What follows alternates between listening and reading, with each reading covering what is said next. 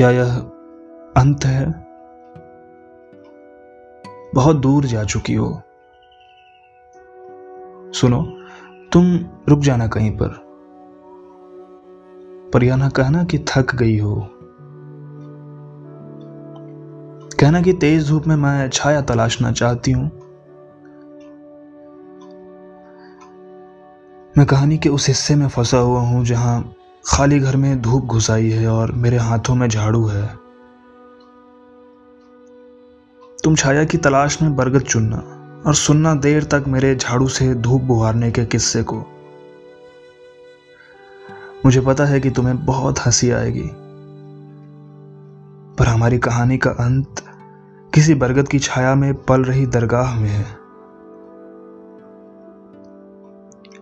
सुनो तुम, छाया मत तलाशना। तुम दरगाह ढूंढना। वहाँ तुम्हें छाया, बरगद और कहानी का अंत खुद ही पड़ा मिलेगा।